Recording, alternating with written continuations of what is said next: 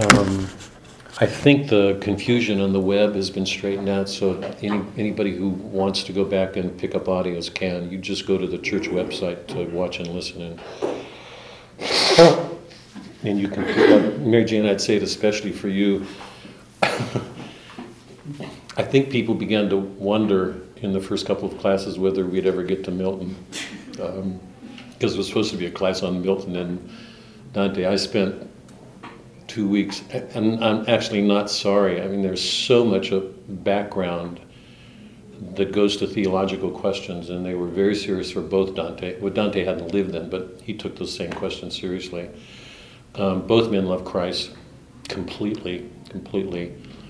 Um, but a lot of things are happening in the Reformation concerning dogmas, you know, the essential truths of that. So, and we've inherited them. They're a part of our world, and I wanted to, I wanted everybody to have a better idea because so many of us don't, you know, know what's going on. So, you might go back and listen.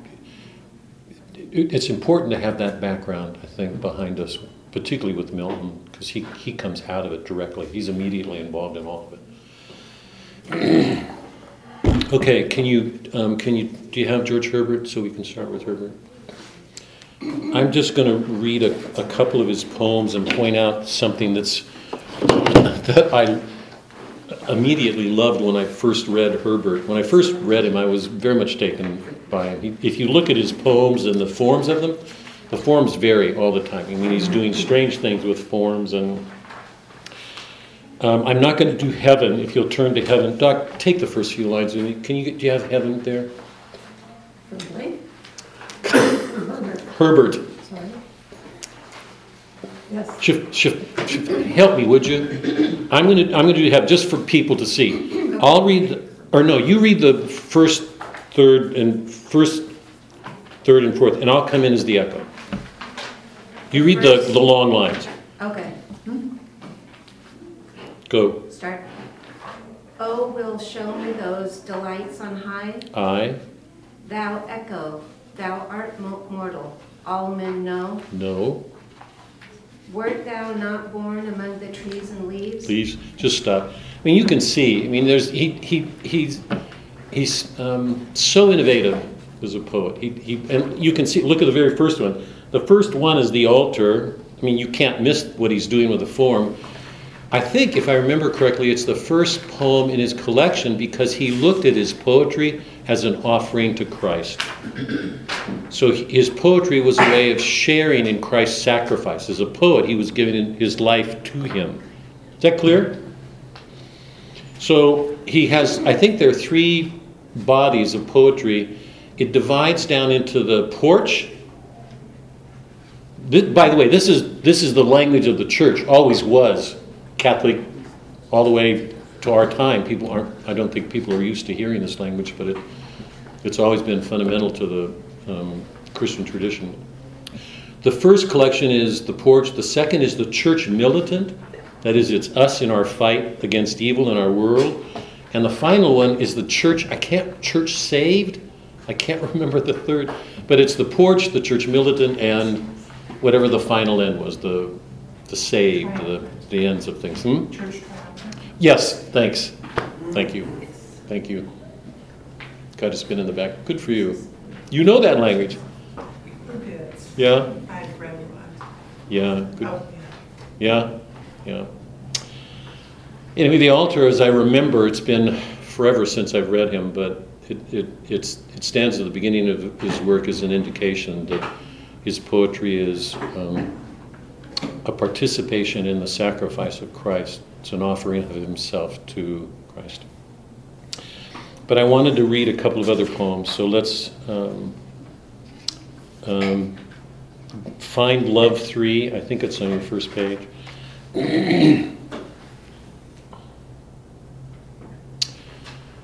George Herbert was an Anglican priest. He, he was a contemporary. He, he lived just after Shakespeare. He was a contemporary uh, with Donne and some other poets who were called at that time the metaphysical poets.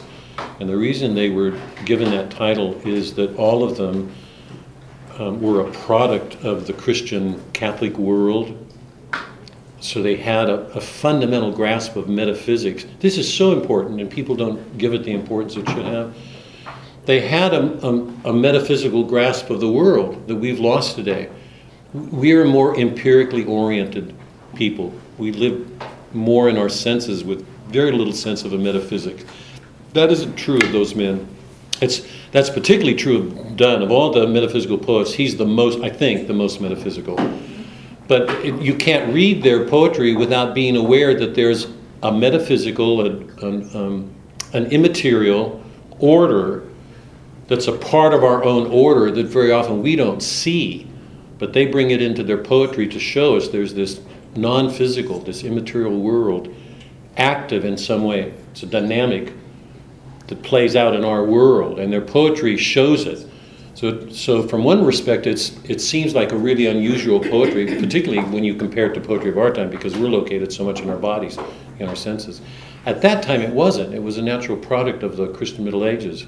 Um, and it's interesting, it comes to light right at that moment when metaphysics is disappearing from our world. With, with Descartes and Kant, metaphysics and science, metaphysics drops away. It's, it's one of the, po- I believe it's one of the serious poverties of our world. So he was an Anglican um, priest um, and um, a, de- a devoted poet. So George Herbert, love. Love bade me welcome, yet my soul drew back, guilty of dust and sin. But quick eyed love, observing me grow slack from my first entrance in, drew near to me, sweetly questioning if I lacked anything. A guest, I answered, worthy to be here. Love said, You shall be he. I, the unkind, ungrateful, ah, my dear, I cannot look on thee. Love took my hand and smiling did reply, Who made the eyes but I? Truth, Lord, but I have marred them. Let my shame go where it doth deserve. And know you not, says love, who bore the blame? My dear, then I will serve. You must sit down, says love, and taste my meat. So I did sit and eat.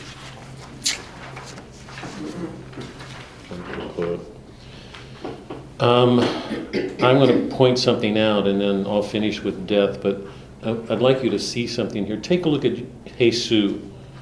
It's on the back, the back, bottom of the back page. You all see it? Death is at the top. Death is the first poem, and Jesus is. Um, I'm not going to read it, but if you, well, no, I'll read it, but I'm going to do this really quickly. It's called Jesu. Jesu is my heart, his sacred name is deeply carved there. But the other week a great affliction broke the little frame, even all the pieces, which I went to seek, and first I found the corner where was yea or I, after where ease, and next where you was graved. When I had got these parcels, instantly I sat me down to spell them, and perceived that to my broken heart he was, I ease and to my whole Jesus. So what he, what you see in this poem, and I'll give you another example of it in a second, is Herbert believed, to his core, to his bones, he believed, unlike moderns who believe that words are arbitrary, they're signs, they're, they're references to something, he believed that every word um, was, by analogy, linked to the word. You've been hearing that from me for two and a half years. Um, that words are not just arbitrary, made up things. For a realist, they have an analogical tie to the word. So they point to things, they signify things, but they also have a meaning in themselves. And if you read Herbert enough you'll, you'll see that he had that same sense. So when he, when he looks at the word Jesus, you can say that's just the name of Christ. But he looks at the word, and what he finds is there are elements in it that break down that have an intelligibility, a meaning in themselves. And so he found in it, I ease you. It, it, it, may seem like a game, it's not a game to him. He, he's showing that there are these hidden meanings, these hidden elements that come together to form a meaning in the word itself. So it's not just signifying something else, it has a meaning in itself. Take a look on the next page at the Mary anagram. Same thing. Who is Anna? everybody knows, yes? Who's Anna? Mary's mother? Yeah, right? Mary's mom, her mother, Anna. So Anna gave birth to Mary, and anagram, what does anagram mean? Gram means word, right? So Anna gave birth to Mary, who gave birth to Christ, and contained in the word Mary is the word army. Um, so you can see what he's doing. I mean, he's he's. It looks like he's playing word games. For for Herbert, he's not. He's he's making us aware that there there are these secret intelligibilities, these secret meanings to words. So Mary, Anna, army, gram. It's like a womb. That little parentheses. How well her name an army doth present, in whom the Lord of hosts did pitch his tent. Okay, last poem, Death. I love this poem because I think it's it's important for us to hear it because so many of us despair when somebody dies or when we face our own death. If our faith is deep and genuine, I, I think we, we I'm saying that if because I don't believe it's always what it should be for us. If it's what it should be, we should look on death happily, gladly, because we know we're passing to God. We are leaving a, vale of tears, the horrors of our world, the horrors that so often reduce us to tears and sorrow and anger and you know. And Herbert's reminding us of that fact here in this poem that death is not something to fear, shouldn't be afraid of it. If our faith is what it should be, we should look on it favorably. Even more so because Christ went to his death for us. Yeah? He, um, he went willingly. And, and worse, he, he went to his death knowing that it was going to be a tortured death. Um, death. Death, thou was once an uncouth, hideous thing, nothing but bones, the sad effect of sadder groans. Thy mouth was open, but thou couldst not sing, for we considered thee as at some six or ten years hence, after the loss of life and sense, flesh being turned to dust and bones to sticks. That's before Christ came for the pagan world. If you know anything about the pagan world, you know that it's basically tragic. I mean, the, the, death, the end of life is a dark thing. For remember in the Iliad, Achilles looked at the next life as these gibbering shades. There's there's no meaning in the next life. They're all gibbering. They make they're incoherent. They're shades. There's no life in them. Um, everything that was of significance ended here.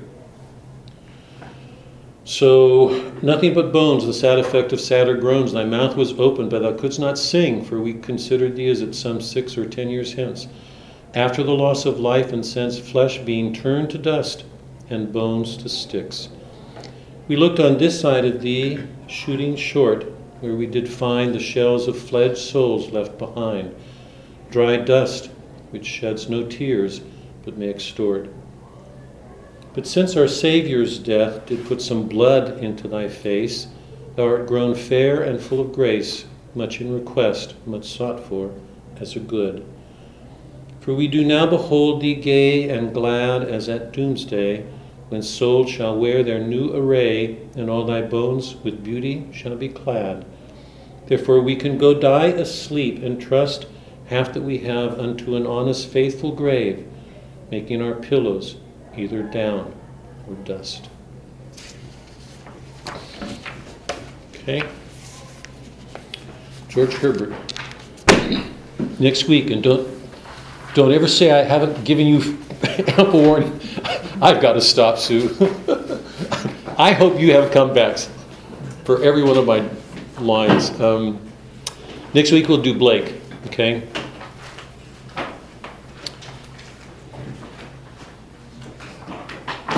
And when you read him, remember he was very much taken with Milton.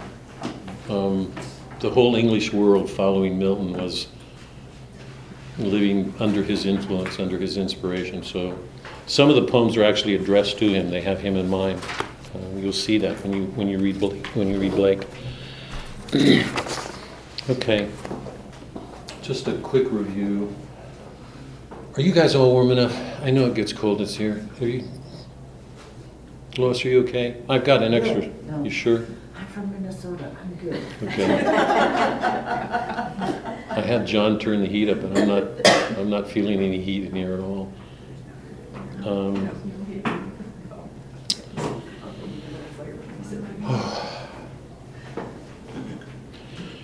Remember, one of the basic questions that I began with when we started was, um, what difference does it make what our belief is? Um, Islam, Judaism, Christianity, and with Christ- within Christianity, there are different denominations that have different beliefs. Who cares? What difference does it make? And um, I tried outlining, just in very general terms, the descent from Judaism because that's where that's where our roots are. Christ was a Jew; he was born into the, um, the, um, the Jewish race. There was a special calling; God had called the Jews out um, for a special reason. Christ is born into a Jew, um, Jewish race, and um, but he gives his life for everybody. Um, much later in history, um, Islam breaks off from Judaism. Its roots are in the law. The, the law is fundamental um, to both Judaism and Islam. This is while Christianity is developing in the Middle Ages, but we've got um, those three basic religions Judaism, Islam, and Christianity. Um, they're all, they all have their roots in the law, but what happens with Christ radically changes. You know, we went over this. Christ came to fulfill the law, every iota of it, but in love. And the love that he offers is both human and divine. So we went through that. Um, I just want to, make a couple of basic distinctions to those three religions because they're the, the, the most significant. The, um, they, they make up the largest body of people in the world. Islam, even though people who practice Islam can live in different cultures, the, the Quran makes that evident. They, they can live anywhere um, and take their religion with them, so they don't have to live in an Islamic country. But at the root of Islam is the belief in a theocracy, of, of, of a nation of Islam, that Islam will have its own nation. Um, it's under the law, and um, generally speaking, I think it's safe to say that as a theocracy, it takes its um, the source of its law is God, as um, um, Allah revealed it to um, Muhammad. And it's interesting to note for those of you who think about these things. You know, we we talked about the importance of private revelation for the Reformation. Um, Muhammad's vision was a private revelation, absolutely private. Um, and it was on the basis of that that he um, believed that Allah was dictating the truth to him. Um, and that, that's the origins of Islam. Because the law comes from directly from God, generally speaking, Muslims don't make the distinction between divine law and natural law that we do. Because you know in the West, given Caesar, given to God, that, that we distinguish between the laws um, that govern us in the natural order and the laws, the divine laws that um, govern us directly from God, the, the, the Mosaic laws as we know them. So in Islam, it's, it's not uncommon for, I mean, for something like this to happen. If somebody stole something, he could have his hand cut off because that what he's doing is violating a law from God. If a woman commits adultery, she could be stoned. You know, it can get severe because in those instances, the, the feeling is that the understanding is that one is violating God's law. So there can be a severity to the law um, that, we don't, that doesn't characterize what we do with the law in the West. Um, um, Muslims believe from the from the um, Quran in God's mercy. Um, what Muhammad received from God makes that clear. So in both Judaism and Islam, there, um, there's this holding to the law, either from Yahweh or Allah, and a mercy in, in both religions. But in neither one of them is there a God who, um, who took on the sins of man in order to redeem him. Um, the Jews believe in the righteousness of the law, that if one follows it, it will make him righteous. Um, it, it will make him capable of being with God, and it was on the, on the basis of that belief that the observances multiplied. Um, when Christ came, he came to answer all of those. You know that he was struggling when the scribes and the Pharisees and the Sadducees would constantly remind him of a law or of an observance that he was violating. Um, n- neither Judaism or Islam believes in Christ as a God, so they don't have an image of a God who is willing to to um, to go to his death to atone man. The Jews don't believe that that's necessary. They believe that their righteousness under the law would do it. After Christ came and died, Paul answered all of that. If you've read Paul's letters, you know that righteousness is never en- enough, that there's something concealed under righteousness that the, the, the Jews didn't see. Otherwise, there would have been no need for Christ. Um, that the depths of man's sin was far greater um, than men knew, and Christ came to show that. Um, so the law gets carried down in Judaism and Islam and in Christianity, but in Christianity it's fulfilled um, in Christ um, by His love and His mercy. So in Christianity, um, we we've inherited this tension. We've been asked to live according to the law, to take it seriously. The law helps us see our sins. It's one of its functions. We, we become aware of how inadequate we are because we're under the law, but not to live by it. Um, we're asked to live by faith. And faith, according to Christianity, is a supernatural gift that relates us immediately with God. It, it relates us to a divine order. That's what faith is. And I'm saying that emphatically right now. You're probably hearing my voice lift a notch because I believe that what we've done in the modern world has taken all the supernatural virtues and um, once again lowered them, reduced them, degraded them in some ways. We say, I hope I get a red wagon for Christmas. Or, um, I have faith in this, but very often when we say I have faith, it's a little bit like saying I, um, I, I go online and um, find out what date it is. I mean, it becomes a sort of factual thing. It's lost its supernatural, it's lost something of its supernatural quality. That's true for all of the virtues. When we say I love you, you know, we, I think we mean it. You say I hope I get something or um, I have faith in you, those are very, very different things from supernatural virtues. To, for those virtues to be real, they, they have to immediately relate us to a supernatural order. Paul says that, by the way, and I can't remember which one of his epistles, but one of them, he's talking about hope, and he says, um, um, if hope beholdeth, follows, these are, if hope beholdeth, if hope beholds, if hope beholds, it's not hope. Because what hope has as its end is something not yet seen. That, that clear? I hope I get a, a bike. If you get a bike and that's your object and you can see it, I see that bike in that window. I hope I. It's not hope. He's saying, if hope beholdeth, it's not hope. Because the real object of hope is beyond this world. We don't see it yet. We, we, the first virtue, the, the, the fundamental one, is faith. We have faith in something we don't see. Our faith is that it's real, because if it weren't real, we'd have nothing to approach. There'd be nothing there. Our faith is that it exists. So when we move toward it, it's there. Yeah? So basic to our relationship with God is faith. Paul makes clear, all the writings, Christ makes clear, the most important virtue is love. The start of everything is faith, but we're called to love one another. Christ, that's his commandment to us. So every one of those things relates us to a supernatural order. I've said it before. Um, we only really hope when we have no reason for hoping. When things are hopeless, that's when we should hope. Yeah? Because otherwise, what we're doing, I mean, Father's homily was going directly to this. Otherwise, we want things to be convenient and according to our own will. The virtues always call us beyond ourselves, beyond our wills, what we want.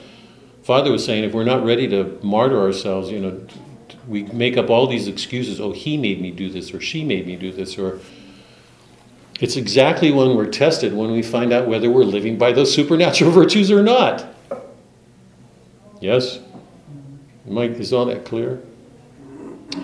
So, um, the, the supernatural virtues that come into play with Christianity are made possible by Christ. The Jews didn't believe that he was the Messiah, neither did the Muslims. The Muslims disbelieve that Christ was a prophet. They do not believe in the Trinity. And if you don't believe in those, you take away everything that Christ brought to us because he came from the Trinity. There's a trinity of persons, all of whom are divine. Christ gave up his place beside the Father to take on our nature as a human, to answer a sin we could not answer ourselves. So he brought a supernatural order into the world. Neither the Jews or the Islams, the Muslims, believe that. So there's a whole dimension of mercy, there's a whole metaphysical dimension missing in Judaism and, and uh, Islam that Christianity brings to the world. Um, so, I've, I've said this a number of times. One of the greatest tasks for us as Christians is to constantly reconcile law and love, justice and mercy. Let me repeat that law and love, reason, faith, justice, mercy. Those things that are very often contradictory. The greatest task for us as Christians, I believe, is learning to order our loves because after the fall, our loves are disordered. As Catholics, we do not believe that nature is depraved. That's fundamentally Protestant. The, the, the fundamental tenet of Protestantism and the Reformation is man's depraved. The consequences of the fall were complete. Complete. Man existed in a state of depravity, and it was only by virtue of our faith that we could lift ourselves out of it, by what, because of what Christ did. Catholics believe that we, our, our essence, you can't destroy an essence of God. It's impossible. We weren't ruined, we weren't depraved, we were wounded badly. And I'm trusting everybody will understand the depth of that. I certainly know it in myself. The wound of concupiscence, when I think of, of it myself, just knowing my own sins, leaves, it leaves me no doubt of how, how devastating, overwhelming sin is in us. We can't answer it by ourselves, it's too great. So it can seem like we're depraved. I don't believe that we're depra- I don't believe we're depraved. I believe the wound is terrible and deep and, and sometimes impossible. I mean, it seems impossible to overcome. Our belief is that it can. It's interesting that that's what Father was talking about in his homily this morning. So the biggest task for us is to reconcile reason, faith, law, love, justice, mercy. We have to learn to order our loves because there's something way wrong in the way all of us love. And we, we can't order them well without Christ's help. That's where we were, we're coming up to the Reformation. Now, the basic tenets of the Reformation was sola scriptura, sola fide, scripture alone, faith alone, and it made for different readings of the Eucharist. Those were fundamental battle points for all the Reformation thinkers. And I just want to touch on things that were problematic to all of them. Um, all of them believed that Scripture was the infallible authority. Um, not tradition, even though tradition preceded the writings of Scripture, we all know that. The Jewish tradition was already in place. It continued, but it was radically changed um, in the traditions after Christ. They moved forward. And then the Scriptures come out of, I mean, they're part of what happens. And the, but the, I think to me the, the central problem with Scripture alone is that if you look at all the Reformation, um, the major thinkers, they often met with each other. Luther and um, um, Calvin met, you know, um, with some of the other Reformation thinkers. They disagreed fundamentally on the meaning of Scripture. Well, if it's Scripture alone and everybody can read Scripture as he pleases, there's a problem because either Christ is unified, there's only one truth, or there's something wrong because if truth begins to contradict each other, then we can't just read Scripture the way we want. That's one of the problems that came out of the Reformation. Um, just to give one really good example, um, all of the men had different understandings of the Eucharist. And some of them thought that there was no basis in Scripture for the Pope.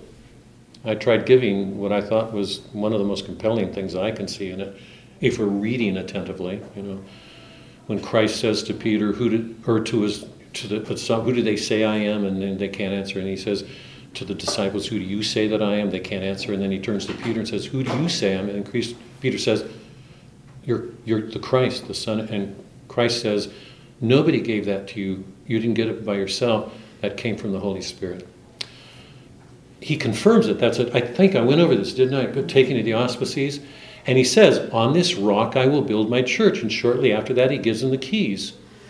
What he's saying is that Peter is the rock. He will hold the power of the keys. And if you look at the mess we're in, you can understand why such authority was given to man.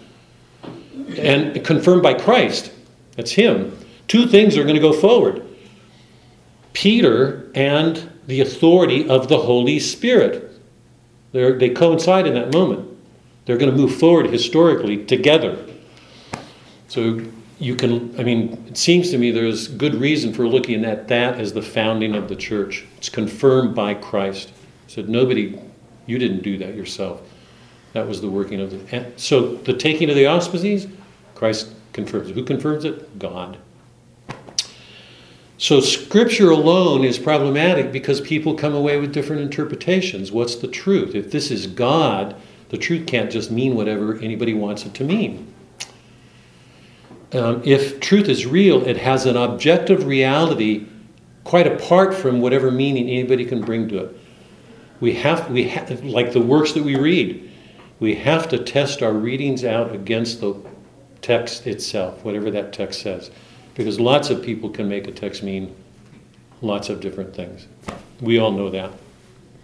We, I've been saying from the beginning, we don't read very well. Misreading is so, um, so much a part of our lives. Sola fide, faith alone. Um, faith is a supernatural gift from God that relates us immediately to Him. Um, but once again, it's a, it's, a, it's a private experience. I mean, it's absolutely subjective. We don't know. It's, it's, it's hard to verify. When um, sh- um, appearances are made, you know, when appearances of Mary, the church has to bend over backwards to confirm them because the religious imagination can make can claim to have all sorts of experiences that may be real or not. We don't know. We're in a super. We're, we're beyond the verifications of science. We're, we're in another world. So um, faith itself is problematic. It can isolate a person from the, um, from the world. I've given you the example of Hamlet. You know the way that private. I think Shakespeare's got that on his mind. Um, you remember that Hamlet went to Wittenberg, which is where some believe the Reformation started with Luther's theses. Um, the, the lower Protestant churches, the um, Calvinist churches, the Presbyterians, the Congregationalists, the Baptists, that whole reign. I'm saying that in distinction to the Anglican and. Uh, um, Lutheran. huh? Lutheran. Lutheran, and but I was thinking of the what's the bishops the Episcopalians. Yeah. If if you think about it, it's really interesting. The high churches, all the high churches, Anglican, Episcopalian, keep the Catholic tradition. They, they move it forward. The Eucharist is central to all of them. But they break off from Rome, and then different things happen with each of them. And, and Luther had a very different understanding of the Eucharist itself. Um, if you look at, I, lower may not be the best word, but we think of it as high church, low church. I'm using that non, in a non pejorative way. The low churches distinguish themselves from the high because they don't believe in the Eucharist. Calvin didn't. Um, they believe in the ministry of the word. So, what you get in the lower churches is the absence of ceremony that's still present in the, the, the high Anglican or English Catholic or you know those denominations. You get a ministry of the word. You have a minister interpreting Bible, Scripture, because Scripture is the ultimate authority. They cut themselves off. And we talked about this the, the power to invest priests comes from the congregation itself. That's true of Lutheranism, Presbyterianism, all of those. Because they've cut themselves off from the sacerdotal order. There's only two sacraments now baptism and the Eucharist. Marriage is no longer a sacrament. Orders, priestly orders, the sacerdotal order is gone. So the apostolic tradition is broken. The priests are um, confirmed by a congregation and its faith. Now, the reason that's um, not so in the Catholic Church is because the Catholic Church believes that the original authority is in Christ, that it's objectively objectively there. It doesn't depend on a person's faith. It's there. Your faith will make it real if you, you know, if you if that's your faith. But faith itself can't confer that on people because the faith of people can vary so much. But if somebody in the congregation believes homosexual marriages should be, you know, or women priests, or I mean, they can believe whatever they want. What's going to determine what happens is a majority rule, and we the churches break down constantly because what they're doing is denying the the real objective the, the objective reality of Christ in the church, His authority, His presence in the Eucharist. So those are the those are those are some of the fundamental problems that we've inherited from the Reformation that still govern our lives. One of the interesting things that happens in that in that period that's painful to see, I mean, when you realize it, is that you've got vine beliefs willing to go to war and kill other people in order to impose God's will on another. The Anglicans wanted to impose it on the Presbyterians, the Scots Presbyterians. Scots Presbyterians wanted to impose it on the Anglicans. They go to battle and kill each other. And we're going to see the same thing happen with Dante. The Guelphs and the Ghibellines, with completely radically different beliefs, are going to go to war and kill each other. We think the church is having problems today. the church has never, never been without corruptions massive. Actually, I would say in some ways, I'm going to go out on a limb here, I'd say actually in some ways, even, even if we don't see physical deaths, I really believe we're killing each other today. You know, Christ talks about being a murderer in our hearts. If we look at the violence going on today, I believe that there's this invisible war going on between the sexes. We are on a battlefield, um, and the cost of it is awful daily. My belief. You don't. You don't have to. You can separate that from my work here. That's that's personal, but. Those are some of the problems that we inherited. Remember, one of the words that I left you with is this word called theosis. Um, from the um,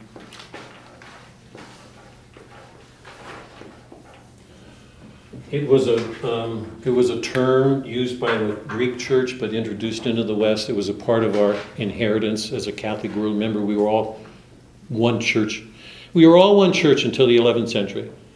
1054 is when the Orthodox Church broke off, the Eastern Orthodox, and we separated into two worlds. That's 11th century. We were all one church. The sacraments, the Mass, always the same. It was the same from Paul's time. If you read Paul in his letters, you'll, you'll see his, particularly the letter to the Corinthians, the Mass, the importance of the Eucharist moving forward. There's the schism then, and then once again in the 15th, 16th centuries with Wycliffe and Luther and the others. But up until the 16th century, there was this belief that, that um, theosis means, theosis means man gradually becoming God, man gradually becoming divine. There was a fundamental belief at the center of our faith, this principle at the center of our faith, sorry, that God came down and took on human nature, took on man's nature, so that man could become God so that we would return to Him. And if you think about that, you, you, you realize the fundamental importance of that question I kept asking you last time, and I kept using um, Hamlet as an example. Remember, Hamlet begins, Who's there? Who's there? I just that, that two words, Who's there? The ghost of his father appears to Hamlet, and Hamlet, does, that Hamlet, the problem he's left, he, he, it's a private experience. He can't turn to anybody. He can't verify it. He has, what he has to do is put on the mousetrap play. But his fundamental question is, who's there? Is that a demon? The reason he puts on the test is he's not sure that that's not an evil spirit tempting him. Who's there? So he has to prove that. He puts on the test and then he acts on the basis of what he sees the king do. At the end, in the channel crossing, he has another private revelation, except this time it's from God. You know, even there, heaven was ordinate. He goes down and opens the packet and he finds out he's going to go to his death. And who's there? When you look at Peter in this moment, to all appearances, everybody, all the other disciples would have looked at him and thought, why, why, why in the hell is Christ giving that man those keys? No? And, and the irony is, Christ himself confronted that when he, when he went to uh, Bethlehem and they didn't recognize him as a prophet. And Christ says, what, what, he's not even recognized in his own home. Why? Because we become so familiar with each other that we don't see something else is going on. How, how well does any one of us see an act of faith taking place in a person's life when, to all appearances, they're the same person? Who's there? God, what a fundamental problem of our age. For the modern Freudian or Darwinian, who's there? It's this shrunken thing. This question of who's there. Um, theosis. Do we, do we, are we actually aware that somebody becoming God when, to all appearances, they're a human being? Because Christ was a human being and God. I mean, it's the fundamental problem of our lives. Do we read well? My, I mean, you know, my response to that is I don't think we do very well at all. Um, and let me put it even more starkly, because I raised this question first. When, when we take the Eucharist, those of, those of us who are Catholics, when anybody takes the Eucharist, does he go there believing as an act of faith, here it is again, as an act of faith, that he's actually being transformed into a God. And if he does, what power that's given him over his world. Think about Achilles. When he accepts his death and goes back into the battle, nobody can stop that guy. Does that mean people aren't going to be martyred? No, martyrs are all around us. People are killed. The fact that they're human doesn't mean they're invincible. If they're living out Christ, there's a good chance they will be killed. um, who's there? When we take the Eucharist, do we do it in faith that we are taking something divine into us and living our life accordingly?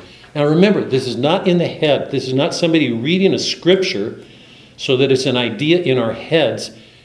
Christ is corporeal, the incarnation, infleshed. The Eucharist is infleshing him in us. It almost sounds poetic.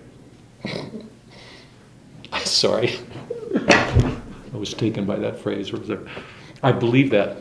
You know, we're taking him into us in body. It's not just an idea in our heads. When you take the Eucharist, that, like any food or medicine, when we take a medicine, it, right, it flows through our whole body. I mean, healing takes place that way.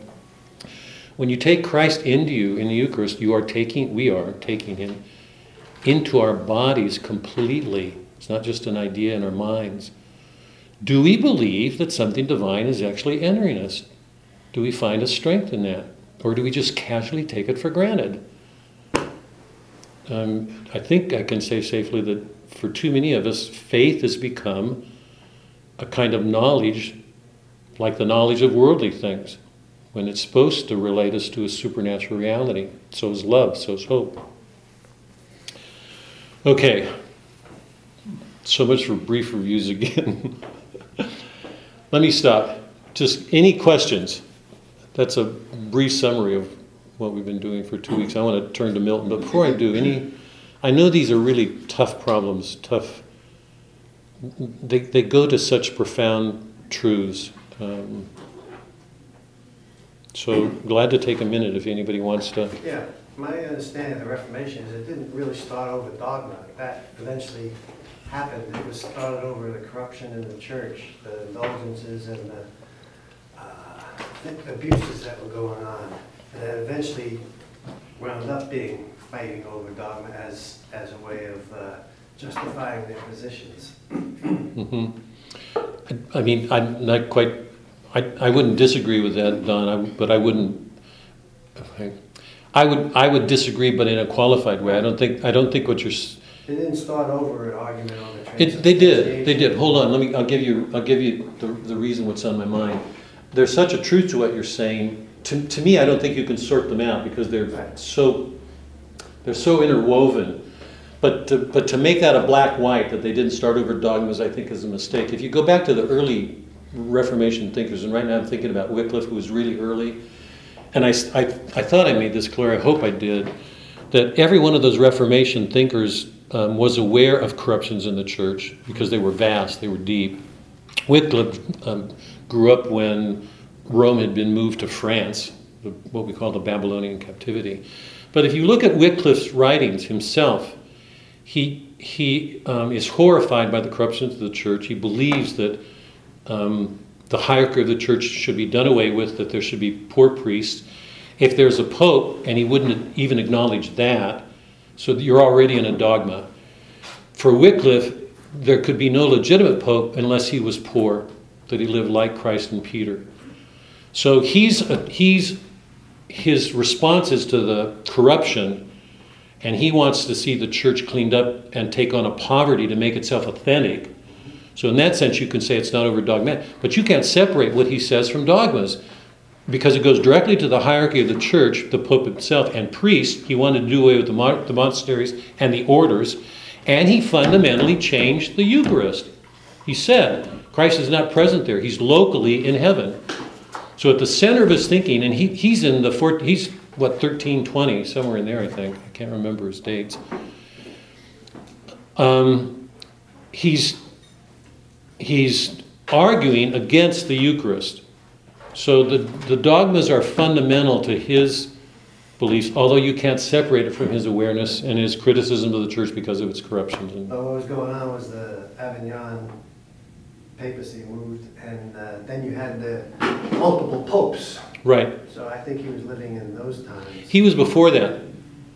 The, the schism with the popes, the multiple popes, comes just after that. Um, but he is alive in the Babylonian when the papacy moves to France. Um, and he's aware of everything ornate and luxurious and corrupt about that.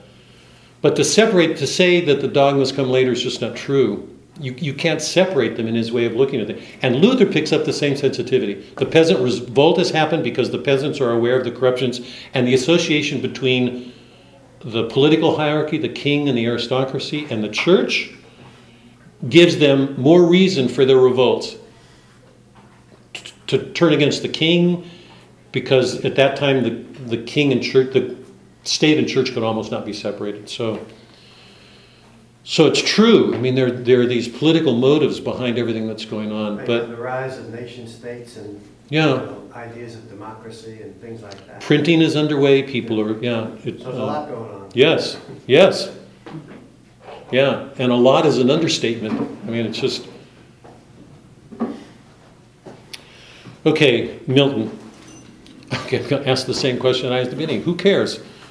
That was my opening question. Who cares? All these people have these different beliefs. All these people believe in Christ. I mean, not Jews and Islam, but all of Christianity. Who cares if they're Eucharist or Pope or what are? I hope I've I, I hope I've thrown some light on this question. Who cares? Um, who? What's the point of all of this for Milton? Who cares? What difference does it make? It makes a lot of difference because Milton gave his life to these things. Um, he started out. His grandfather was Catholic. His father Anglican. He was Anglican.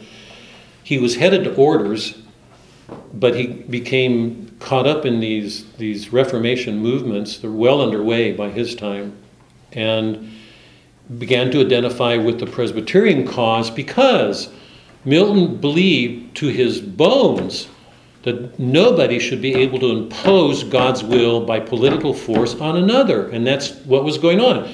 when Henry signed off on the, you know, when he made himself the head of the church, he required that everybody sign off on that. When More didn't sign off on it, you know what happened. He got executed. So, all of, in my mind, all of this starts when Henry makes himself the head of the church, because what he does is combine political power with the church at that moment, formally. He gives a formal power to Reformation powers. And, um, and the Catholics are um, exiled, their properties are confiscated, they're disenfranchised, they can't vote. The Puritans, because they resisted the Anglican mode, had to leave. That's why all the people went to the Netherlands and finally to America. So America is an outgrowth of this excessive use of power, this fusion of church and state. Um, Milton believed in the depths of his being that no man could force another man to believe something in conscience.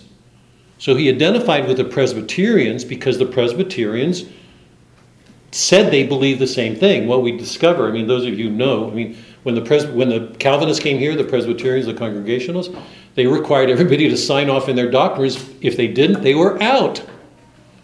When the Presbyterians came into power in Parliament, they enforced belief on everybody else. Milton was horrified. He broke off from the Presbyterians. At that point, he became a religion unto himself because he believed all established religions, by their nature, are corrupt. It's one of the fundamental things we've inherited from the Reformation. And we can see that play out today. I, th- I think I'm not claiming too much. Some, some you may disagree. I think it's fundamental to the American character to distrust anything established. The police, by nature, are corrupt. The church, by nature, is corrupt. Um, we, we have a real suspicion of anything established because it can conceal corruptions. The, the great purge that's taking place in police forces over the last, I mean, it's always ongoing. The great purge that's taking place in the church right now. Um, Milton wrote a number of tracts, political in nature. He, um, um, when he, he it was a, an arranged marriage. In his first marriage, the, the woman to, whom he was married was so disgusted by him that she left him. She was persuaded to come back and bore um, children. She didn't live long. He, he married, I think, three times. Um, he wrote at one point a tract on um, justifying divorce, which was a shock. You can imagine it would have been a shock to an England that had always been Catholic until recent times. And, um, and he made the point that when Christ says, let no man sunder what God has joined, that's why in the Catholic Church the marriage is sacramental. It's, it, God does it. It's, we don't believe that's a man made institution. Calvin changes that. Calvin believes that marriages are civil. He takes away all of the sacraments except the Eucharist, or but even he changes the Eucharist. Milton believed that that what and this is his argument. This is his reading of Scripture again. He believed that Christ said what he did because he had the Pharisees in mind. That the real reason for marriage was compatibility, not procreation or the con- continuity of life. And it was on that basis that he wrote this tract in support of divorce. So the beginnings of the support for divorce are there. One of his most famous tracts is called Areopagitica. I mean, lots of people have heard of that. It's his defense of freedom of speech. It's actually an attack against the licensing practices at that time because people who had certain religious beliefs used their licensing laws to censor people who held different religious opi- um, opinions from their own.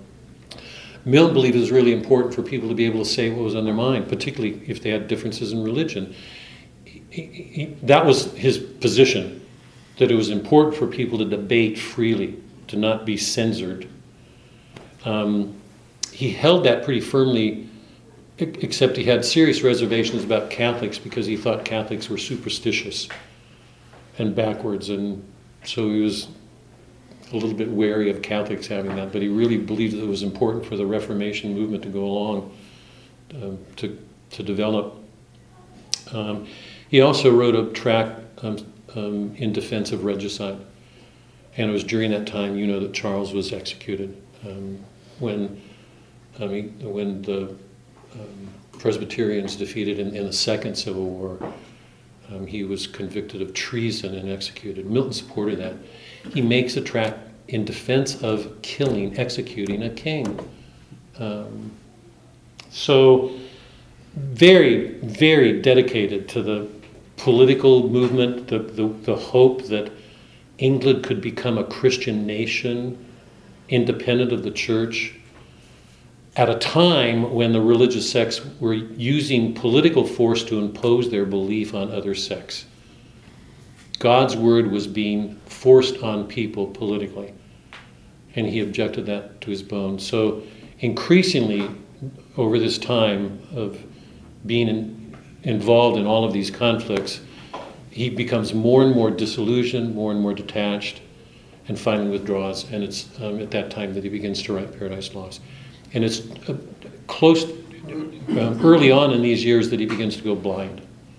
And um, at some point in the writing of Paradise Lost, he has to actually dictate it because he, um, he can't see anymore.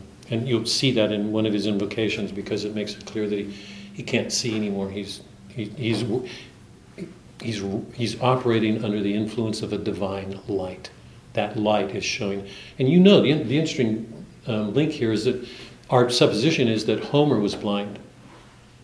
Um, and Milton's aware of that, that he's in some ways thinking of himself as picking up that same religious calling that Homer had um, himself in his own beliefs. Um, those are some important background things to keep in mind with Milton. I want to I want to pick up the epic tradition now and look at actually to get us going in the text. But before we do, I've got um, I've got two things that are, are general. A couple of things, actually several things. One is I've said this before in our work together. Um, I want to say it here because it's going to be particularly difficult here. Those of you who've been around for a while know that, that I've, I've, I've thrown this out to you a number of times. Flannery O'Connor, who was a great writer of our time, contemporary, made the point in one of her essays that um, it was important for us to be able to identify with every character in a story or we wouldn't be reading well. We would be reading, we would be reading selectively for our own egos. We want to identify with a good guy because we want to see ourselves as good.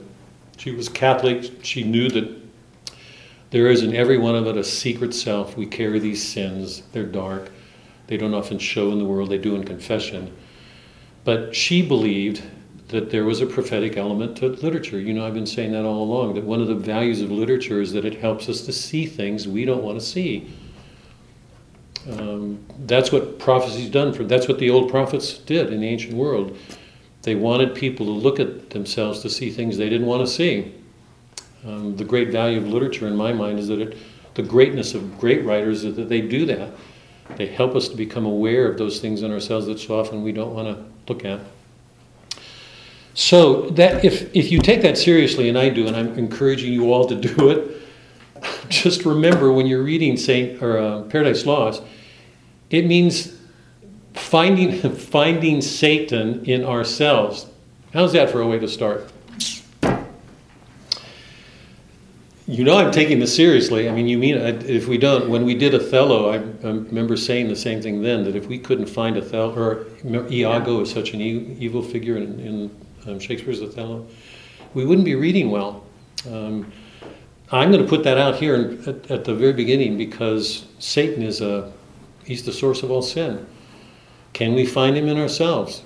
Is there can, can we read this and look at him? Because if we don't see him in ourselves in some way, I'm not sure that we're reading well. Um, he's the cause of the fall. Makes that clear in the beginning. The founding word He's, what, the, what his work is about is the fall, the fall of man. And he says, Who caused it? Satan. The problem behind all of our problems is Satan.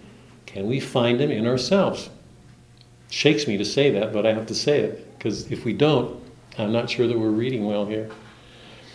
Um, that's one. Two is the epic tradition. Now, remember, those of you who've been with me for a while, remember, the word epic comes from the Greek word epos. Epos. Epos, the Greek, epos. Meaning a word, a story, a song, usually a divine word. Because what an epic gives us that the modern novel does not, unless you get to the real Melville, Hawthorne, the rare, um, what the epic gives us is a divine vision. It, it shows the gods interacting with man. So the divine actively at work in our lives. That's one of the mark, one, of the distinguishing marks of the epic. So epos means a divine word. He's writing in the epic tradition, fully aware of it.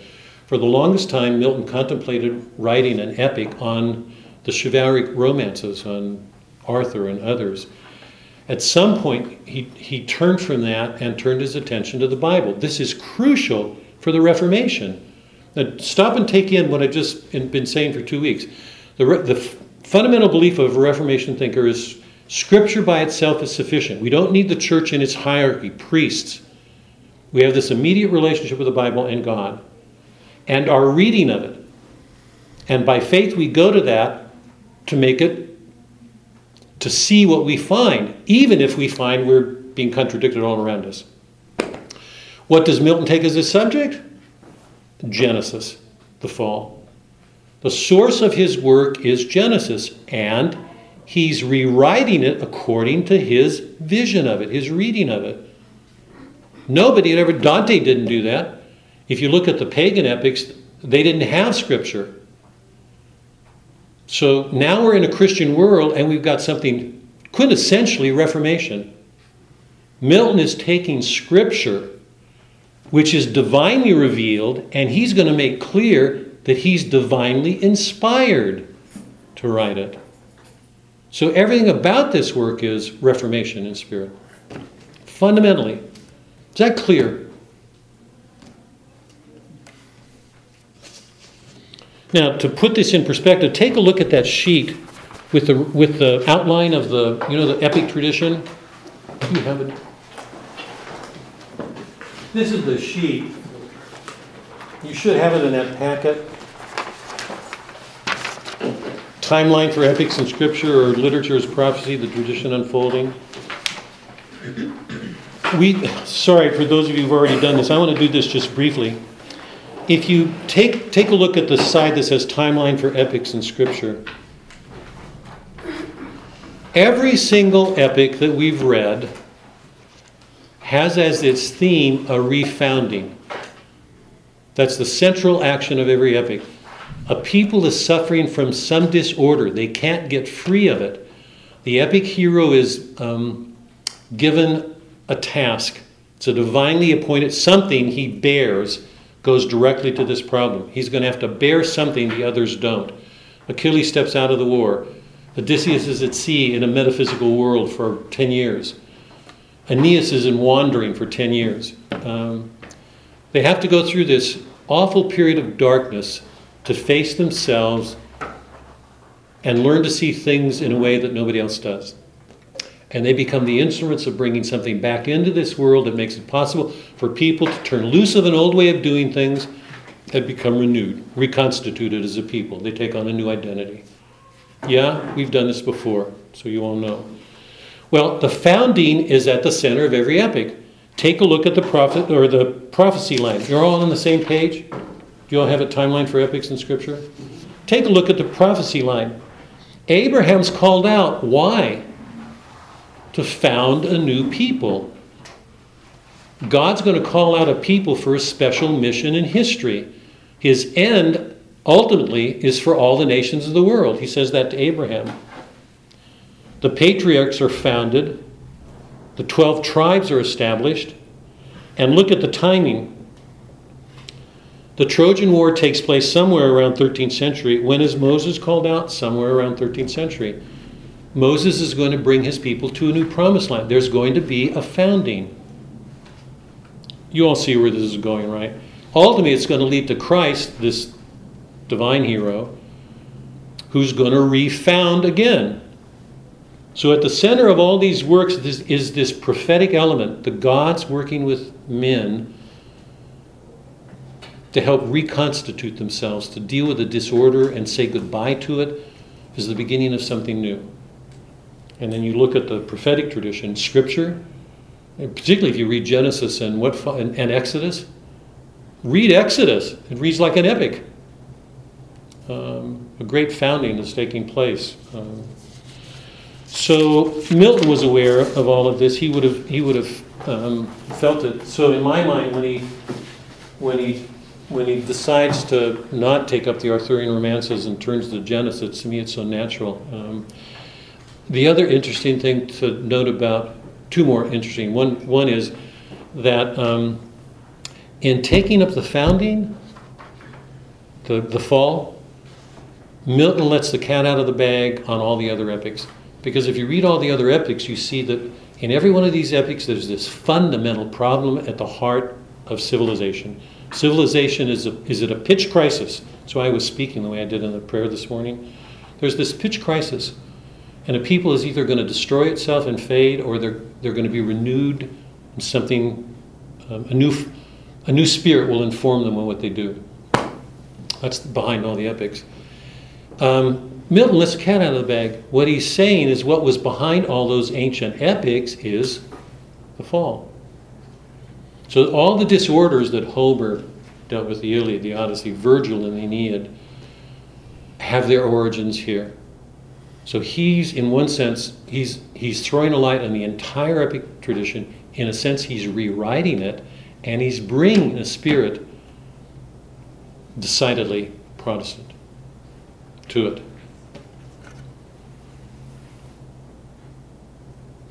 And let me just throw out one question here to, to get us started, and we'll turn to Milton.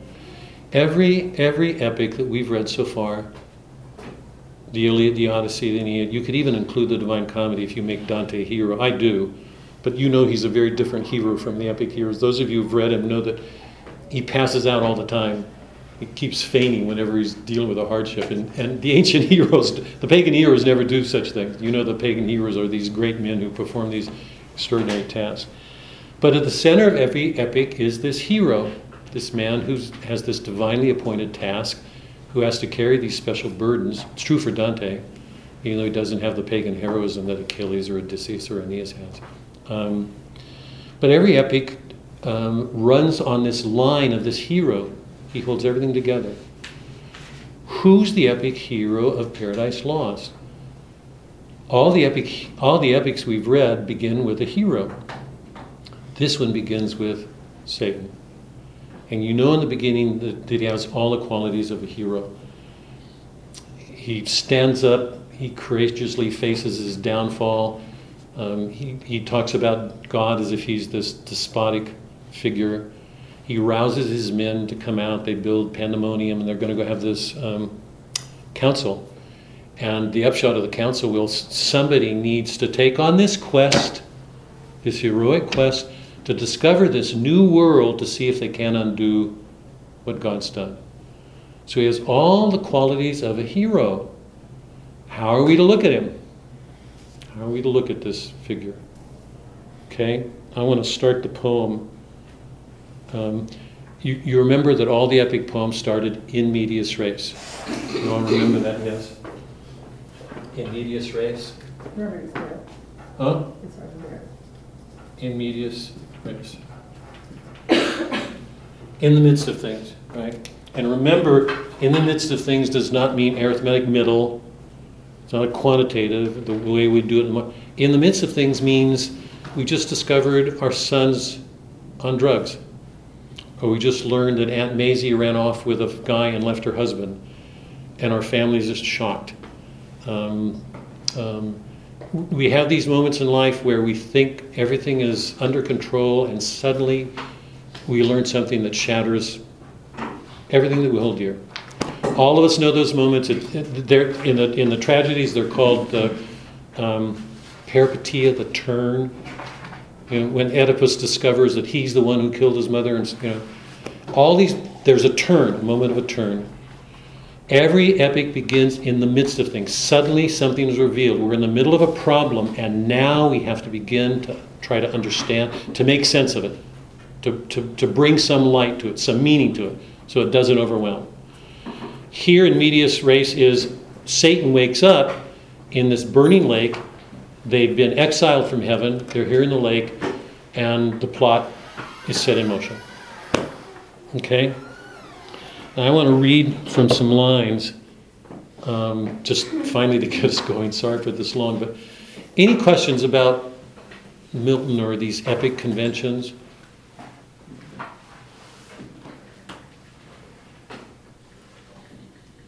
What's been astonishing to me most of my life as a, as a student working with teachers, I can remember when I took a class on Milton at Berkeley, and, and I can even remember as a teacher when I asked students questions about Homer invoking the muses or Milton invoking the Holy Spirit, because that's what he does.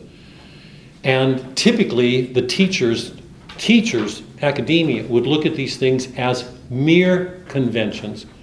Homer didn't believe in that. Milton didn't believe in that. Milton's God, it's a fiction. I mean, if you look at Milton's life and look at his poem, there's no, there's no way you can do that.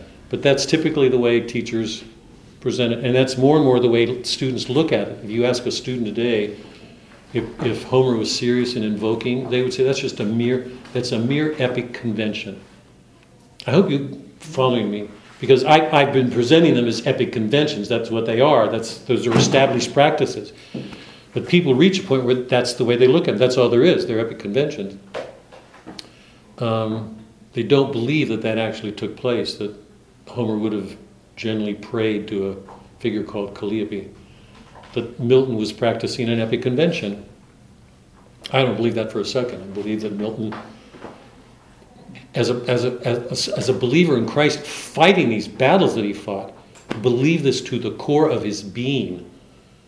This is a man going back to Genesis and trying to account for all the problems in our world.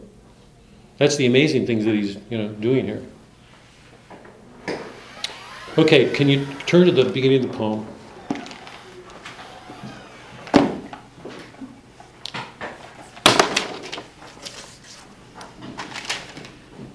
Of man's first obedience and the fruit of that forbidden tree. Notice, notice that the opening lines has um, a pun. Um, fruit, right? Because fruit means consequence, but it also means apple. And he's referring to the. So already he's signaling there's there may be a double meaning to things going forward. That, that there may be multiple levels of meaning in what we're doing. Of man's first disobedience and that fruit of the forbidden tree, whose mortal taste brought death into the world and all our woe with loss of Eden, till one greater man restore us and regain the blissful seat. What's this about? Man's fall, man's restoration. Can you get more centrally Christian than that? Um, sing, heavenly muse, that on the secret top of Oreb and of Sinai didst inspire that shepherd who first taught the chosen seed in the beginning how the heavens and earth rose out of the cave. What shepherd's he talking about? Moses. Moses. Okay. So he's putting himself on a level with Moses, who was inspired by God. Going over, um, go down, O Spirit that doth prefer before all temples the upright heart and pure, instruct me, for thou knowest. So he's asking that he inspire him as one of those who has a pure heart. Notice that line. Um, Yet in prose or rhyme, and chiefly thou, O Spirit, that dost prefer before all temples the upright heart. Um, what does Christ make clear about temples? Remember, he said um, to the, I can't remember the Sadducees or Pharisees, that he would destroy that temple in three days and rebuild it. And remember, as a Protestant, Milton doesn't believe in the Eucharist. So that's not the major concern. The major concern for him is his purity of heart. So the temple's been replaced. Except remember what Christ did. He said, I will rebuild this temple. There's going to be a new one. And at the center of it for Christ was the Eucharist. Unless you eat of this, but so at the center of the Catholic tradition, I mean the historic tradition forever until modern times, was the Eucharist, the offering of Himself, um, at the center of a temple. So it wasn't just the purity of heart, that is, it wasn't just an individual's faith, there was something more. But for Milton, it's that does prefer before all temples the upright heart. So e- already, in a very veiled way, we have something that's um, noticeably Reformation. Um, and with mighty wings outspread, dove like, sat us brooding on the vast abyss and made us it pregnant. What in me is dark, illumine, what is low, raise and support, that to the height of this great argument I may assert eternal providence and justify the ways of God to man. Any response to that line? And justify, justify the ways of God to men. No? Well, the word justify is a strange word for me there. I take a different meaning from it than. Go ahead, go ahead. What? Go ahead. How do you read it, Sue? Well, if I read it at face value, when I first read it, I thought, well, that's presumptive. Um, But I don't know that justify wasn't used in terms of explain, help understand. So I, I don't know that, but, but I. How is that different from the first way when you said it was presumptuous? How Well, is I it think, no, I don't, I don't mean it's not presumptuous, but in the same way that, that you seek to do what's right, so that you, through you, God can work, that's not as bad to me, as negative to me as, as saying, I'll justify it for you. I mean, there's, a there's a Right. conduit idea that could be in here, or there's a, I got the keys to the kingdom idea, without really knowing that. Go It ahead, Don. sounds more to me like he's trying to explain the mind of God to us. Yeah. Yeah, okay, I mean, the And I question, do find it very, I mean, I, when I read it first, well, that's presumptuous, but he's. but you don't feel that way now, and I'm wondering Well, why. No, I'm no, not- no, no, I didn't say I didn't Oh, feel it. sorry. What I'm saying is, there's another way that it can be read. I didn't read it that way originally, but if I try to give him the benefit of the doubt, I can say, you would sometimes pray, I don't know how you're gonna do this, but use me. That's a stretch on the word justify there, it Yes, seems to okay, me. well, that's what I'm saying, I don't Yeah, know how that yeah, word might have been used Yeah, in I the th- past. yeah, I, But there's a little bit of what Dante did. in terms Let's of wait to- wanting- I know, Yeah. yeah, that's why I didn't, I think, I mean, my reading of this, the conventional reading, non-Christian Christian, doesn't matter. I mean, the way most people read this, without a f those who have no faith, is that he's really taking on himself the role of a prophet yeah. and claiming here that He's already claimed Moses. Yes. We're not afraid of his arrogance. Right, right. Um, Here, claiming to justify the ways, I mean, the way that I thought you were reading it first in the Don, on the surface, it does seem presumptuous. I mean, I- I'm going to read, not tonight, I mean, not today, because we've got to get, we don't have much time left, but I'll read a passage from Scripture. But at this point, he's really claiming to be speaking prophetically, and one of his aims will be to just, to, to show the ways of God to men so that they can better understand what God's doing. And the question to keep here is that presumptuous or not? I, I don't think it was to Milton. I mean, he No, believed, I, I don't, I guess that's what I'm saying. I, I believe in his heart, he believed that. Um, um, and then he says, What caused? What caused all of this? Satan, and he describes Satan. Now, going over to about line 55 or so, he with his horrid crew lay vanquished, rolling in the fiery gulf, confounded, though immortal, but his doom reserved him to more wrath. For now the thought both of lost happiness and lasting pain torments him. Round he throws his baleful eyes that witness huge affliction and dismay, mixed with obdurate pride and steadfast hate. At once, as far as angels can, he views. So we, we this this is a really important line because we shift from Milton's view, his objective presentation of things, we're in Satan's consciousness. And now we're in the drama. So the opening invocation, there's that epic convention. The opening is presented. We know what the epic's about. There's a problem. He's going to look at the cause of it, and he presents us with Satan, and we're on our way. And one of the questions we're going to be faced with now is epic hero. How do we how do we look at what Milton's doing with Satan, which to me is one of the the most important questions in the in my mind in the modern world. I'm just going to quote a couple of things, and I, I want to leave this quick because our time is up. Go over to Satan sees Beelzebub. The two look at each other. They're horrified, but what they see, They recognize the nobility they once had with each other. Go to about line 250. 245, 250. Satan looks out at, at the devastation, the darkness, the, the grime, the horror of what he's, what now he's a part of, and he says, Farewell, happy fields, where joy forever dwells. Hail, o'ers, hail, infernal world, and thou, profoundest hell, receive thy new possessor, one who brings a mind not to be changed by place or time. The mind is its own place, and in itself can make a heaven of hell, a hell of heaven. What matter where, if I still be the same, and what I should be, all but less than he whom thunder hath made greater? Here at least we shall be free. The Almighty hath not built here, for his envy will not drive us hence. Here we may reign secure, and in my choice to reign is worth ambition, though in hell. Better to reign in hell than serve in heaven. He's saying the world is what we make it, right?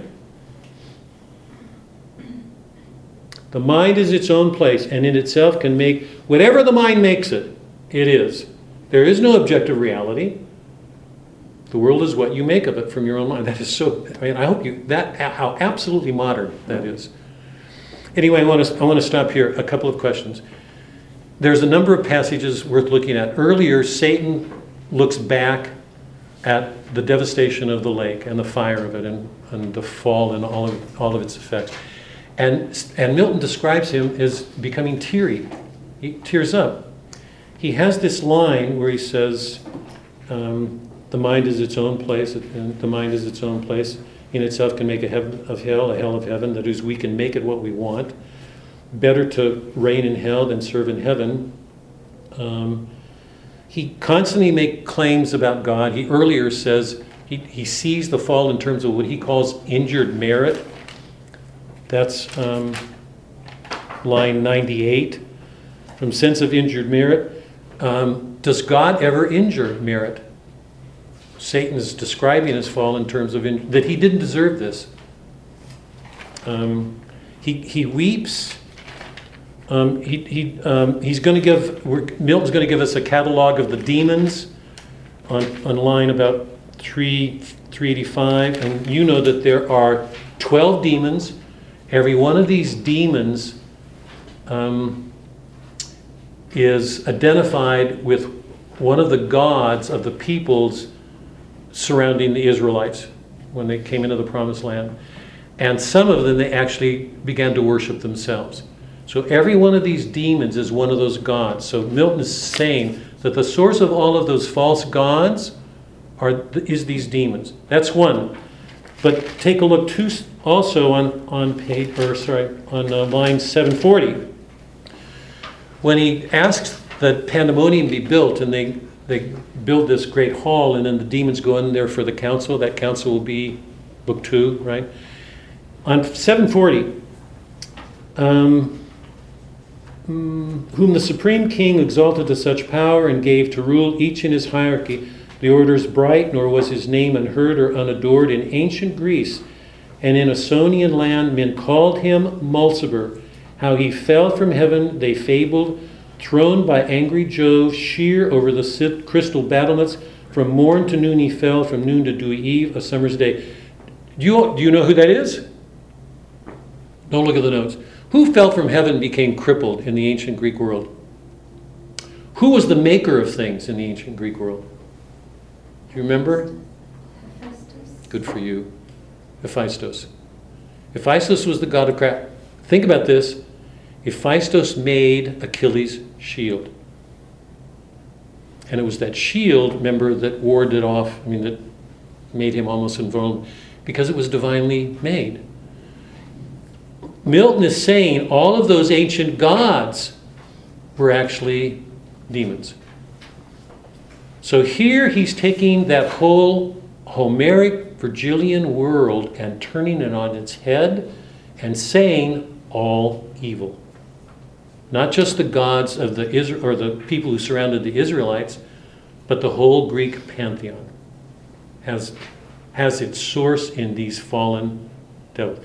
Now think about that, what that does for Zeus, Hera, Athena, Aphrodite. Athena, who is the goddess of wisdom, has lost that.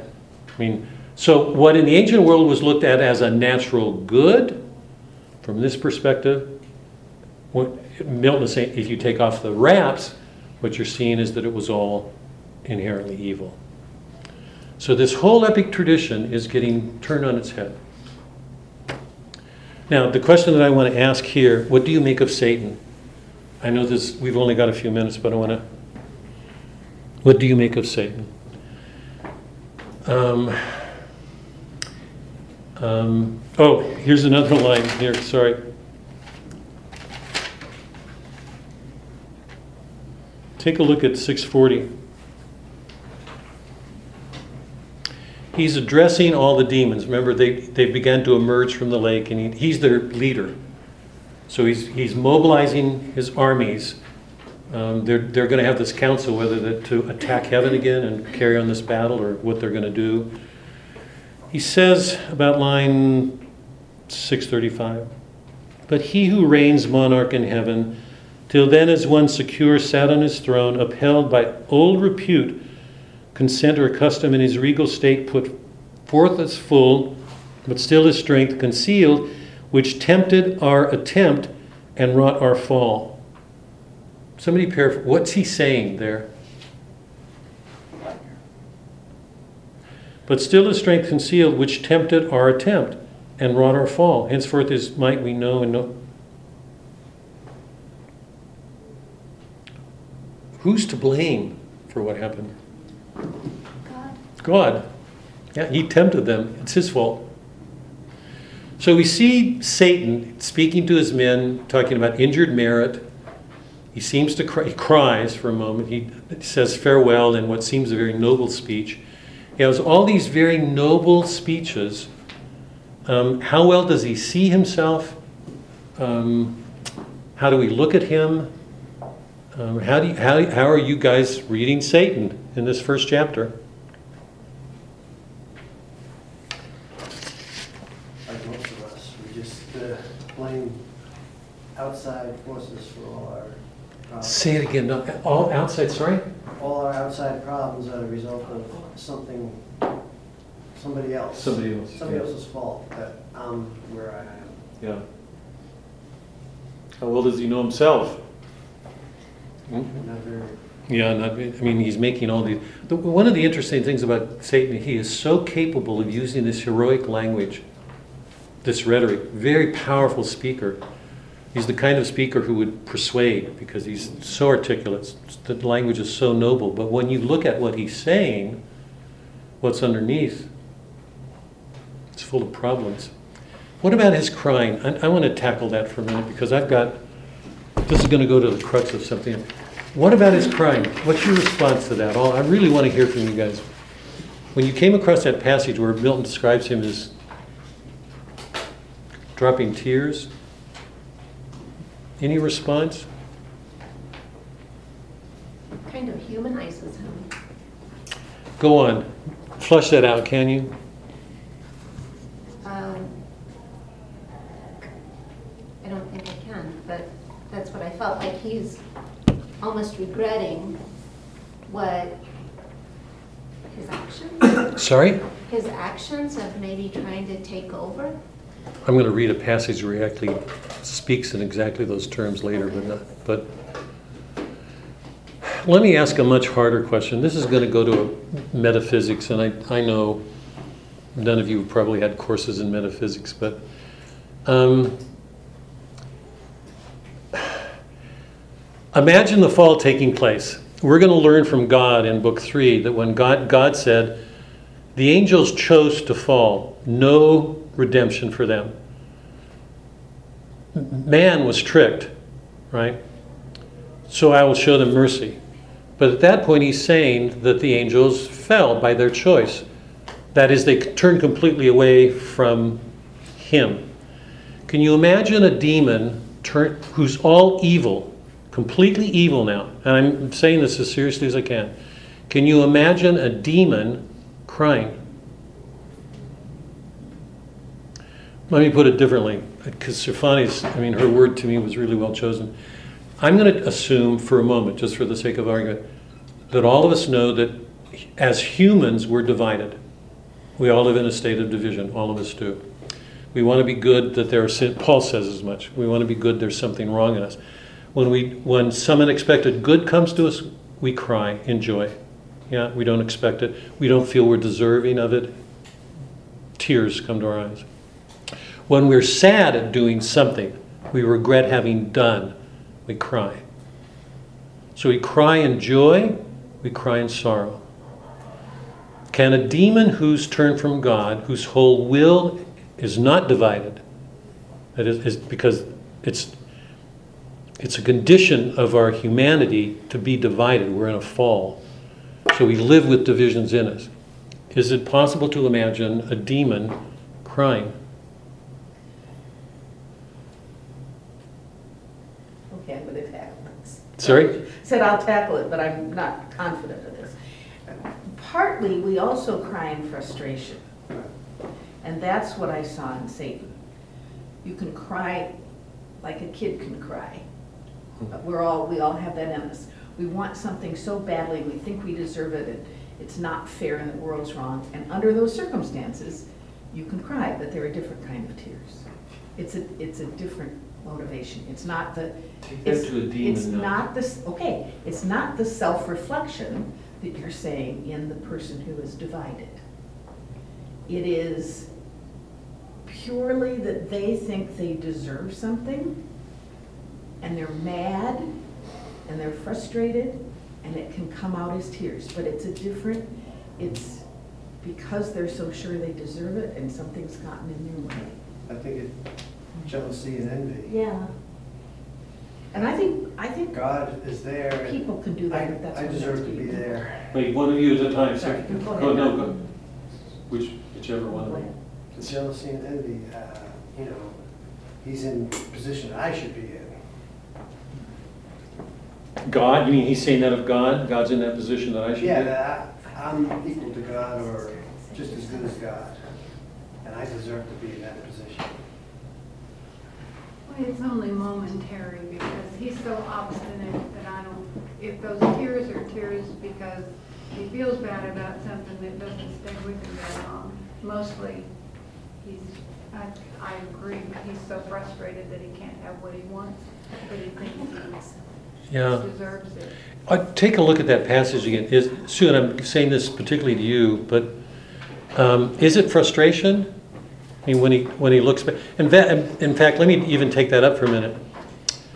Um, It's still a question in my mind whether something like frustration doesn't come from a divided soul. It- it- We know that as humans. So al- allow what Sue's saying for a second. Um, We're going to stop in a minute. It's still, in my mind, it's, it's still an expression, or at least it raises a question for me, of whether or not it doesn't come out of a divided soul still. We long for a perfection, and, and in frustration, because that longing isn't answered, it's harder for me to see tears of frustration, but I, even allowing it for a second, let's say, it still is an expression of a divided soul. We long for something we can't have. Um, um, are those the tears here? The, the, wait, wait, just the. Um, there was a choice on the part of Satan to reject everything good. When you're frustrated, it's because there's still something in you that longs for good. You, you know, you want this, or you're frustrated because you haven't gotten it, or you didn't do it, or you couldn't. Whatever the, whatever the discrepancy in there. If you're going to just say that tears might be appropriate, then the question that I'm really asking here is: We're dealing with a demonic soul. This is Satan. Um, let me even put it differently, because it, the serious question that I'm here is: Does Milton humanize him? I happen to think he does. But the larger question for me is why? I mean, as we stay with this creature, this is Satan. But let me, let me approach it differently. If you've read Othello, you know that Iago, I think, in all my reading, Iago's the most evil man I've ever encountered in literature. He, he, I've never met a creature. He, he, he sets out to destroy. That's all he wants. It's, a, it's an God, I am that am. Everything about God is being, creative.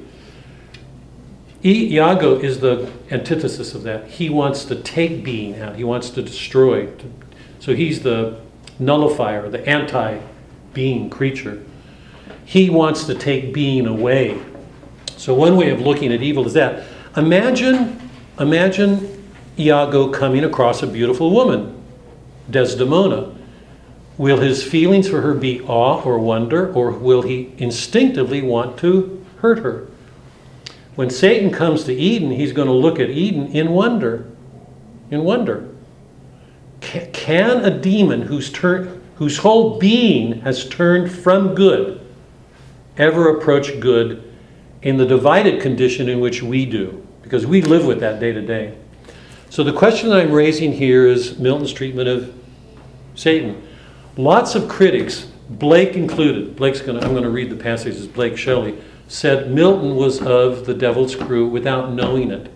What they meant by that is there, there, there's this, it's not sympathetic, but the way that he presents Satan shows these heroic qualities, and in this case, he shows him tearing up, that reminds us of qualities that are human. If they're there, why did he do it? Was this a mistake? Was he doing it for some other reason? Did he want to, did he want us to somehow identify him with him? That you know, there are major questions to ask here at the outset. Let me just leave a couple minutes for your response, and then we've got to stop because it's time. But any any response to any of that? He's working off an epic convention, the hero, and and it's going to affect what we do. I mean, we're going to have to ask at some point, what if you put Adam and Eve next to Satan? What what's our response to them? And finally, Christ, when Satan and Christ go to war with each other. You know, um, how do we look at these other figures? Or not, sorry, not Christ, the Son, because Christ hasn't come yet. You'll be doing battle with the Son in heaven. Um, Why would Milton want us to empathize with Satan? I'm, that's a question I'm asking. Oh, okay. Um, Unless he did have the idea that we need to identify with him in order to fix what's wrong. I hate doing this, but looking ahead, I'm going to be giving, I don't like doing it, but the, the whole demonic ep- enterprise is going to come to nothing, you know, towards the middle of the book. All the demons are going to be reduced almost to ashes. And they're going to be these hideous creatures. So all- everything that's heroic right now is going to come to nothing. I shouldn't say that, but it, that's what's going to happen. But it, it goes to this question: Why did he? Why did it's going to be? It's going to be a major question for us as we go through. Why did? What's what is Milton doing with his representation, his treatment of Satan?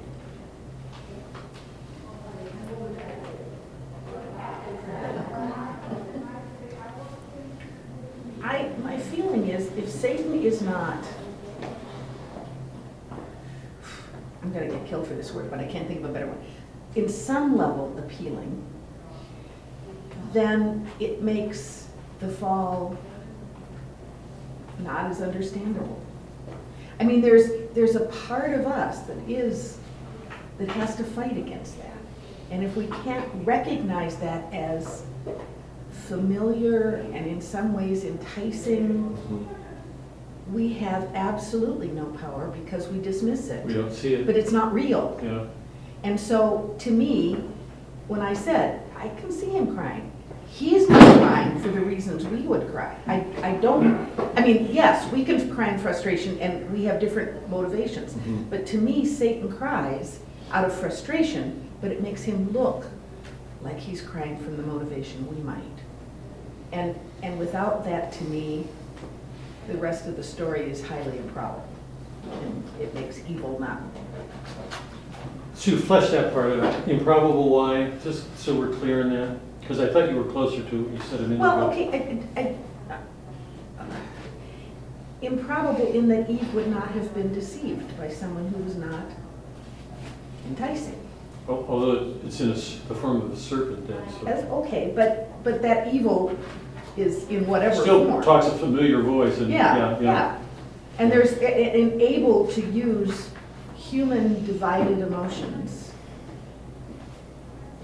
to, to sway, and we still fight against that. And if, if there isn't anything believable or enticing or attractive, but if, if- if there isn't anything there to pull you that direction, then, I Yeah. mean, to use your words, you are just depraved. I mean, it's, One, one of the things I'd like to, I, I want to end on this because I'm going to try to keep to time, but one of the things I'd like every, to encourage everybody to keep in your minds as you're reading, um, since the Renaissance with those little cherub figures, you know, we look at angels as if they're these little cute, you know, that would, would put mothers in a place of saying, oh my baby, oh my darling, you know, this little. Don't forget that angels are these extraordinary figures that are supposed to um, evoke awe at the beauty and magnitude and power. Think of um, Michael or Gabriel or, you know. So it, it's really important, I think, to keep a, a sense of things that we've lost, that Milton had at that time. That there is this extraordinary magnitude and power and strength to angels. So everything he shows about Satan conveys that, that this is extraordinary figure. Um, and yet somehow they're related to us because, like us, they're made in God's image in this sense. Angels and humans are like God in having intellects and wills. We have intellects and wills, flowers don't, animals don't. Angels do. Intel- angels are all intellect and wills. They, um, remember that example I gave you? If um, all of us came in, if there's a needle here in this table and everybody came into this room and put their minds on that needle, how many, how many minds would, what would happen to that needle? Would it get more and more crowded or not? If 100 people came into the room, or 1,000, and they all put their minds on that needle, the point of that needle, would the point of that needle get any more crowded? Physically, it's not getting crowded because what we're talking about is immaterial beings. They're, they don't have bodies. So you can have, that's that question in the middle, like how many angels on the head of a needle? It was a trick question to see if people could make the distinction between a physical and a metaphysical world, right? Because angels don't have body, they don't occupy space, they move from here to here. They're there already.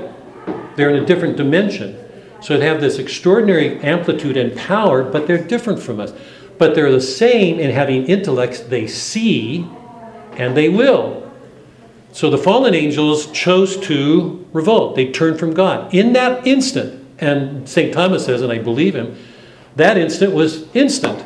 It was an instant after the creation. It had to be. It was instantaneous. They turned from him. Their wills were completely turned. That's what that means. Milton is showing Satan with all this power, um, and yet in some ways he humanizes him. Why? I mean, I'm going to just keep that question out for a while. It's important to remember that there should be something awesome, and yet um, it's only because there was some,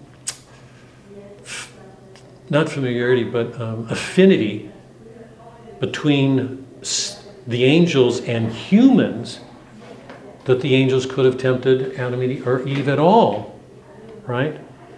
So, um, what's Milton doing? Um, how do we look at Satan?